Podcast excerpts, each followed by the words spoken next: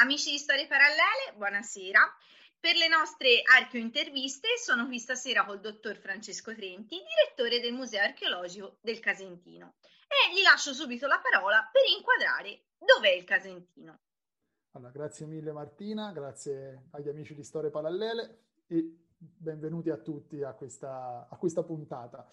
Eh, io voglio ringraziare appunto Storie Parallele per aver invitato il Casentino, il Museo Archeologico in particolare. E appunto veniamo subito a concentrarsi su dov'è il Casentino e cos'è il Casentino, perché è vero, noi che ci abitiamo ovviamente lo interpretiamo come il centro del mondo, come ognuno interpreta il centro del mondo la propria casa,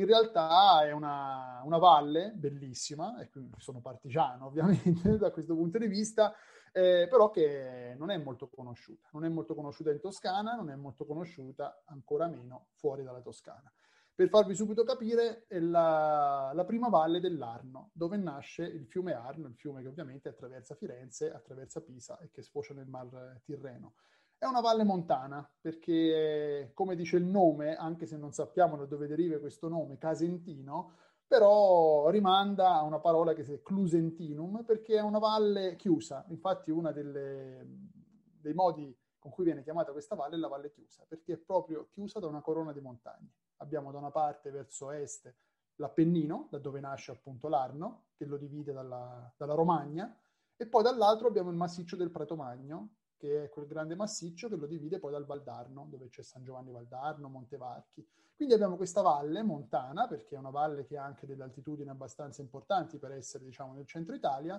e un po' appartata, e che è ricchissima di verde. E quindi se dovessi descrivere in due parole, il Casentino è una terra montana, ma è una terra dove la natura regna ancora oggi, nonostante siamo nel, nel XXI secolo, nonostante che sia una valle che è raggiungibile in meno di un'ora di macchina sia da Arezzo, perché fa parte della provincia d'Arezzo, ma anche da Firenze, perché paradossalmente poi dal punto di vista geografico è più vicino a Firenze che non ad Arezzo e anche per ragioni storiche, non soltanto geografiche. Quindi questo è il, il Casentino, la valle in cui è presente appunto anche il museo archeologico che ho il piacere e l'onore di, di dirigere. Ecco, come nasce questo museo archeologico? Quali sono stati i primi rinvenimenti, gli scavi che poi hanno portato appunto alla nascita di un museo? Mm. Allora, in Casentino l'archeologia fa capolino molto presto, molto presto ovviamente se paragonata alla nascita dell'archeologia. Noi sappiamo che l'archeologia come scienza, come disciplina nasce intorno alla metà del XVIII secolo, con gli scavi di Pompei, Winkelmann, questo diciamo, ritorno all'interesse verso i classici. In Casentino i primi rinvenimenti archeologici, che sono anche poi anche più importanti a livello appunto storico, avvengono nella prima metà dell'Ottocento, esattamente nel 1838, perché ci sono i rinvenimenti della quella che è ancora oggi la più grande stipe votiva etrusca mai rinvenuta, appunto il lago degli Idoli, che è un sito che si trova proprio vicinissimo alle sorgenti dell'Arno. Quindi il primo rinvenimento archeologico, che enorme, che poi ha subito, dopo ne parleremo, magari anche una diaspora importante di pezzi, che si trovano anche al Louvre, al British Museum, avviene nel 1838. Quindi il Casentino mette un piede nella storia dell'archeologia già all'inizio dell'Ottocento. Dopodiché abbiamo un vuoto, un vuoto enorme, vuoi per disinteresse, vuoi perché, insomma, le varie vicissitudini storiche. In Casentino l'archeologia, adesso come scienza moderna, eh, si riaffaccia soltanto alla metà degli anni 70 del secolo scorso, quindi intorno al 74-75, grazie soprattutto alla nascita del gruppo archeologico casentinese, che è una un'associazione di volontari, come tanti ne nacquero in Italia in, que, in, quegli anni in cui, diciamo, dopo gli anni 60 si tornava ad avere interesse per le discipline anche storiche e archeologiche in particolare, e quindi dal 75 la soprintendenza, che appunto era l'organo che comunque statale che c'è sempre stato, grazie all'ausilio del gruppo archeologico casentinese che era proprio interessato a scoprire la storia antica della valle, dette vita a un, quel lungo percorso che nell'arco di 30 anni, e siamo arrivati così tra la fine degli anni 90 e i primi anni 2000, portò alla nascita, eh, ai rinvenimenti prima e poi attraverso questi rinvenimenti alla nascita della prima struttura museale, che data nel 1996, quando si ha la prima mostra permanente. La prima mostra permanente l'abbiamo sempre nel comune di Bibbiena, dove anche adesso è il museo archeologico, però in una piccola frazione un po', un po montana, diciamo così, eh, si chiama Partina. Il comune trovò questi spazi che erano stati ricavati dalle vecchie scuole elementari che via via quelle di montagna si stavano, diciamo, chiudendo e quindi dedicò questa, questo edificio alla, a questa mostra permanente nel 96 che divenne museo vero e proprio riconosciuto dalla Toscana nel 2000.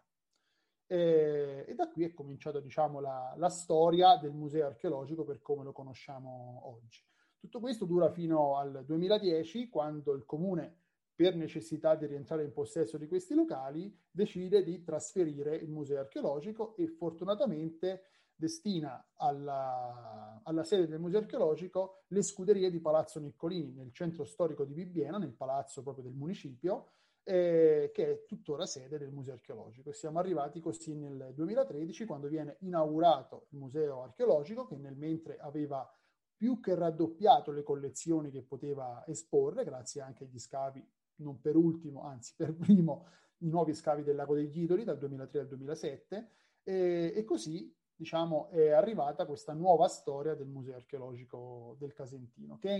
intitolato, piace sempre ricordarlo, a, a Piero Albertoni, alla memoria di Piero Albertoni, che è stato il vicepresidente storico del Museo Archeologico, il vice, vicepresidente scusa, del gruppo archeologico eh, e che è stato anche l'anima del, del, gruppo, ma che purtroppo non ha potuto vedere la nascita del museo perché è prematuramente scomparso nel, nel 2012 e quindi è stato reso omaggio intitolandogli il museo. E così siamo arrivati, diciamo, in questi vari step fino alla, alla presenza attuale del museo archeologico eh, nel centro storico di Bibbiena. Quindi un museo molto giovane ma molto ricco nelle sue collezioni. Se vuoi un po' parlarci appunto eh, di tutti i tesori e anche appunto del Lago degli Idoli. Sì, un museo giovane, ormai però dal, dal 96 sono passati diversi anni, quasi 30, però a, a confronto di altre realtà territoriali certamente un, un museo giovane è un museo che è caratterizzato eh, dall'assoluto legame col territorio, perché è proprio un museo archeologico territoriale, comprensoriale e ospita esclusivamente reperti che provengono dal Casentino.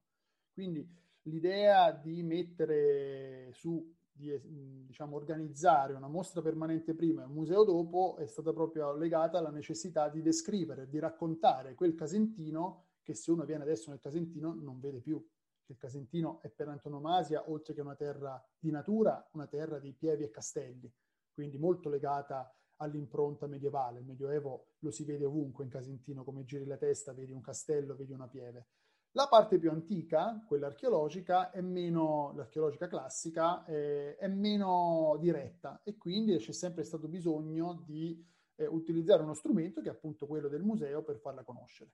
Il museo, fin dalla sua origine di Partina, ma poi è stato ribaltato questo impianto anche a, a Bibbiena, eh, ha una, un'impostazione cronologica e quindi vuole presentare il Casentino nelle varie epoche eh, che lo hanno attraversato. Quindi si parte dalla, dalla preistoria, passando poi all'età storica con l'età etrusca, fino ad arrivare all'età romana e all'età eh, tardo-romana. Un'ultima sezione che diciamo è ancora in fase di allestimento è quella dedicata all'Alto Medioevo e che serve proprio da cerniera col Medioevo che uno va a vedere fuori. Infatti proprio il, eh, la progettualità si termina con l'Alto Medioevo perché poi il Medioevo, come dicevo, in Casentino lo si conosce direttamente. Eh, mi chiedevi quali possono essere diciamo, i pezzi più importanti. Casentino è sempre stata una valle abbastanza povera, anche nell'antichità. Eh, non vantiamo scoperte di grandi necropoli o di grandi città importanti né di epoca etrusca né di epoca romana. Però si connota per una, per una sua caratteristica particolare che se vuoi va avanti anche nel Medioevo e arriva fino ad oggi, ossia il, la sacralità di questi luoghi. Adesso conosciamo la Verna con San Francesco, Camaldoli con San Romualdo, Vallombrosa è a due passi, quindi è una valle molto intrisa di spiritualità cristiana in questo momento. Però l'interesse archeologico del Casentino nasce proprio con i primi ritrovamenti del 1800 che dicevo prima, proprio da un luogo di culto pagano, etrusco in questo caso, che è appunto il Lago degli Idoli. Quindi se io dovessi connotare o raccontare il Casentino antico, direi che come abbiamo diciamo, presentato più volte in alcuni progetti che abbiamo appunto organizzato, il Casentino lo presenterei come la valle sacra degli Etruschi, perché proprio in Casentino gli Etruschi hanno voluto due dei più importanti santuari del, del loro mondo, dal lago degli Idoli, di cui ho già parlato in parte prima, e Piave a Socana, che è un'altra località molto importante, questa volta nel Basso Casentino, dove c'è eh, il tempio ancora visitabile, eh, i resti del tempio ovviamente, ma soprattutto un altare sacrificale che non ha eguali nella storia dell'archeologia etrusca e quindi attualmente visitabile perché c'è una bellissima area archeologica e quindi io connoterei il Casentino in questo, in questo senso. Quindi se mi chiedi quali sono i reperti caratteristici che differenziano il Casentino da qualsiasi altro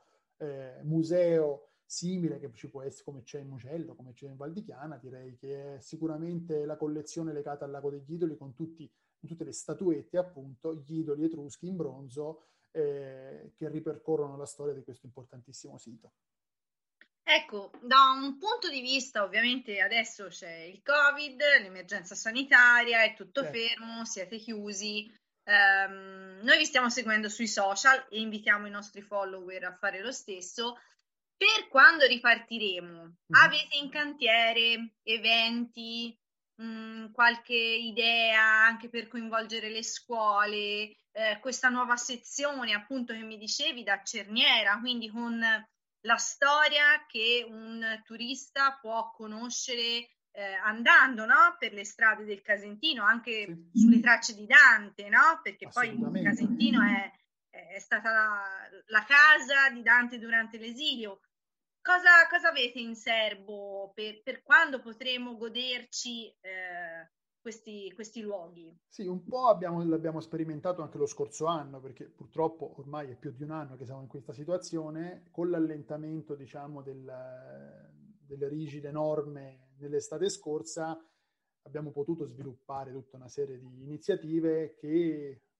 speravamo fossero una tantum, in realtà dovremo ripeterle, penso, anche per, per quest'anno e speriamo insomma, che servano anche a eh, aumentare l'offerta che possiamo dare ai nostri visitatori. E sono soprattutto delle attività che sono rivolte all'esterno. Quindi il museo a quel punto diventa o punto di partenza o punto di arrivo però di attività che riguardano o altre strutture e quindi una collaborazione stretta con altre strutture museali casentinesi, ne cito due, per esempio, il Castello di Poppi, importantissimo anche per quanto riguarda la figura di Dante, oppure il Museo dell'Arte della Lana a Stia,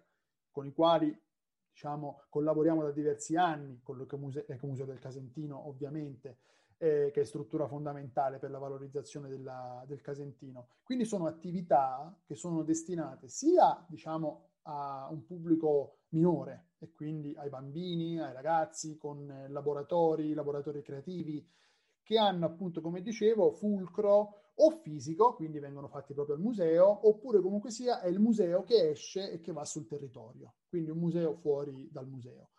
Legato a questo, poi sempre per rimanere nel, nel filo logico di unire il territorio al museo e viceversa, eh, le escursioni e i trekking archeologici, come si suole dire adesso. Quindi eh, le visite guidate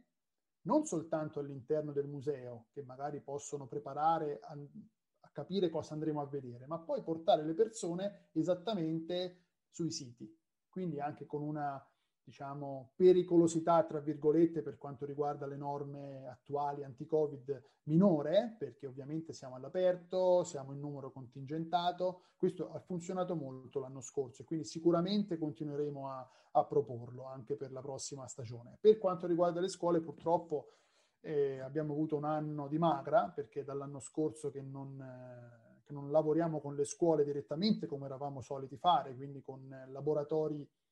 fisici proprio al, al museo, avevamo un, un'ottima partecipazione delle scuole del territorio al nostro museo. Eh, ci siamo attrezzati nella parte auto- nel, nel, periodo autunnale e stiamo per diciamo, pubblicare questa cosa, eh, delle offerte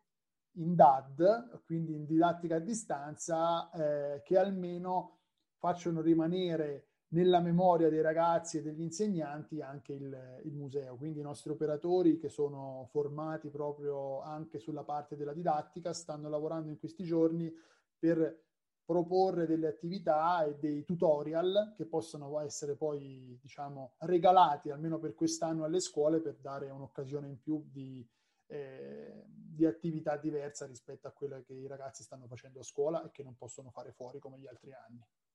Siete stati capaci di reinventarvi fortunatamente perché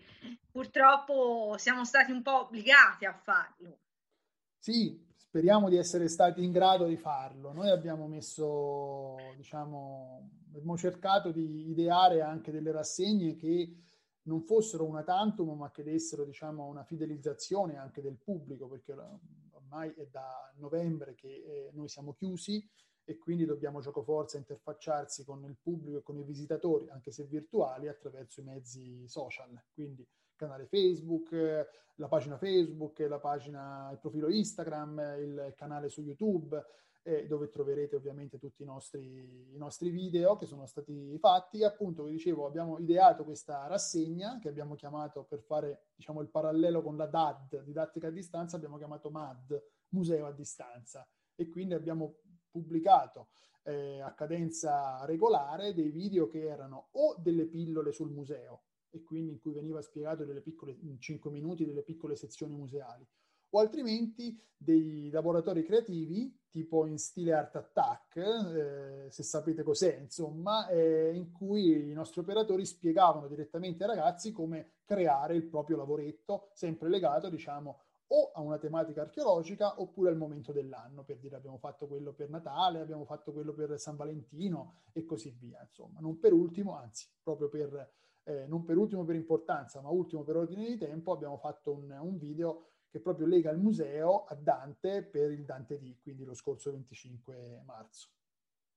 Noi per adesso siamo costretti a seguirvi a distanza eh, sui social, invitiamo tutti a farlo e non vediamo l'ora insomma, che il museo possa riaprire le porte, principalmente perché vorrà dire che l'emergenza sanitaria è rientrata e soprattutto per incontrarsi di persona. Assolutamente, infatti noi diciamo sempre, noi abbiamo cercato di supplire la mancanza fisica, però il rapporto fisico, il rapporto diretto è quello che ci connota, insomma, anche come, come struttura museale che, come tutti i musei, non è soltanto un posto dove andare a vedere cose, ma un punto di socialità. Quindi il fatto di essere un anno, ah, un anno no, perché vi ho detto in estate siamo stati aperti, però diversi mesi senza quel contatto diretto col pubblico ci manca e spero che possa mancare anche al pubblico e che quindi abbia ancora più voglia di venirci a trovare, speriamo, il più presto possibile.